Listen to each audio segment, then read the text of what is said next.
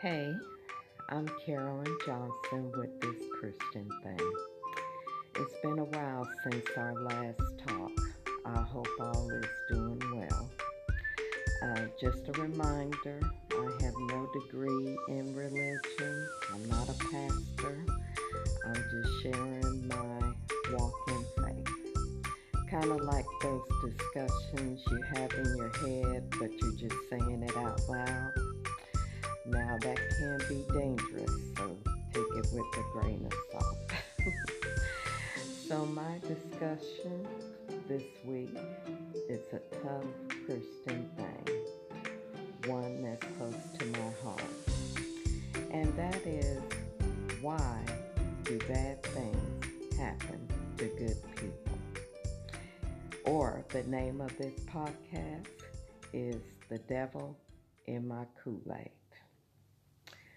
because, like everybody else, I'm just living my everyday life, not bothering no one, doing what's right.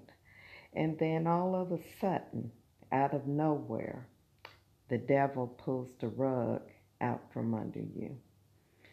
And you start asking yourself, whoa, what just happened? You're literally in shock.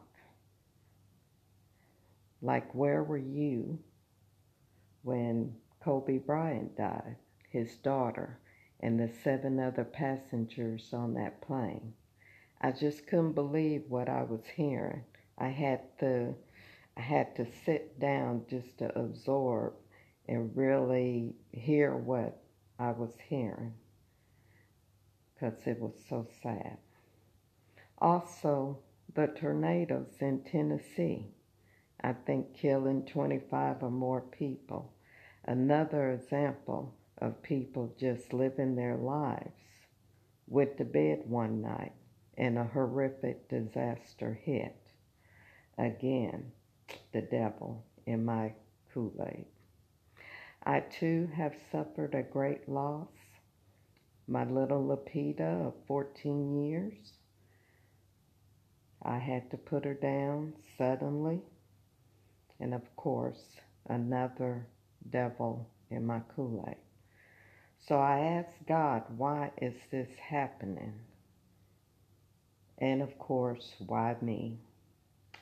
But God tells us, why not me? Or why not you? We have to inspect, we have to expect the unexpected. That's reality. I think personally, just my opinion, that bad things happen for a reason.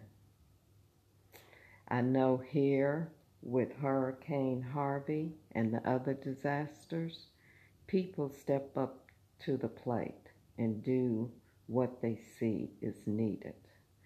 I do notice during these times that people kind of flip their script to their more spiritual side that they're volunteering, helping their neighbors, buying goods to give away, coming up with ideas to help, giving donations and blood for the cause. We will do anything to help the cause. What is so funny is that half of these people don't even know that they're walking in the Spirit and that they are serving God's purpose for us being here. So, on a quiet note, we're not going to tell them because we want them to continue doing what they're doing. One thing about disaster, it brings out the best in people. And of course, now we're dealing with this coronavirus, COVID 19, and I have never seen such a panic. People in masses running to the store and hoarding supplies. This is a devil in the Kool-Aid that's never been seen before.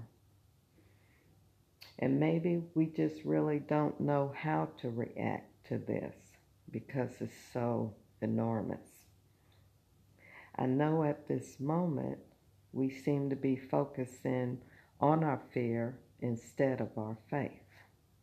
Like filling our pantries with toiletries and good is somehow going to be better than our faith in God. This is truly a test of our faith because this disease is running rampant and people are literally dying. No one is immune from this. But at some point, you have to say, enough is enough, and put that focus back on faith that God will provide what is needed. So let's take a deep, re- relaxing breath and jumpstart our focus. Hit that restart button and change our focus to feed in our faith. You continue to feed your faith by doing what you normally do. If you read the scripture every day or your Bible, that's a good one. Going to church. I know now we're doing our church online.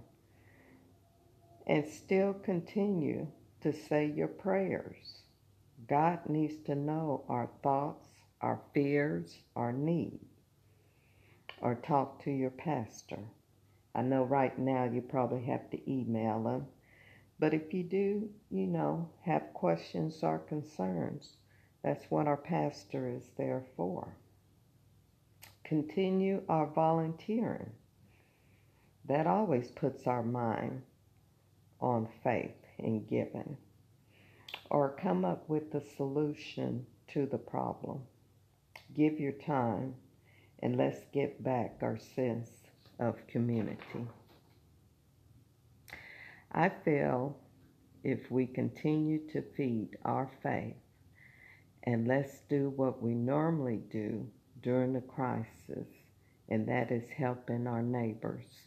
I feel we can weather this storm and hopefully have less people dying from this disease than Italy or China.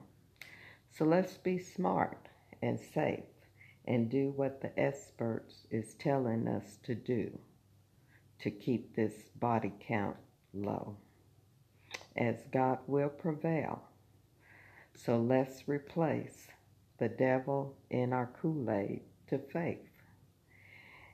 And remember that this too shall pass. But we have to have hope and faith in order to do that. So please leave me some toilet paper at the store. I'm in need. Okay. Thanks for listening.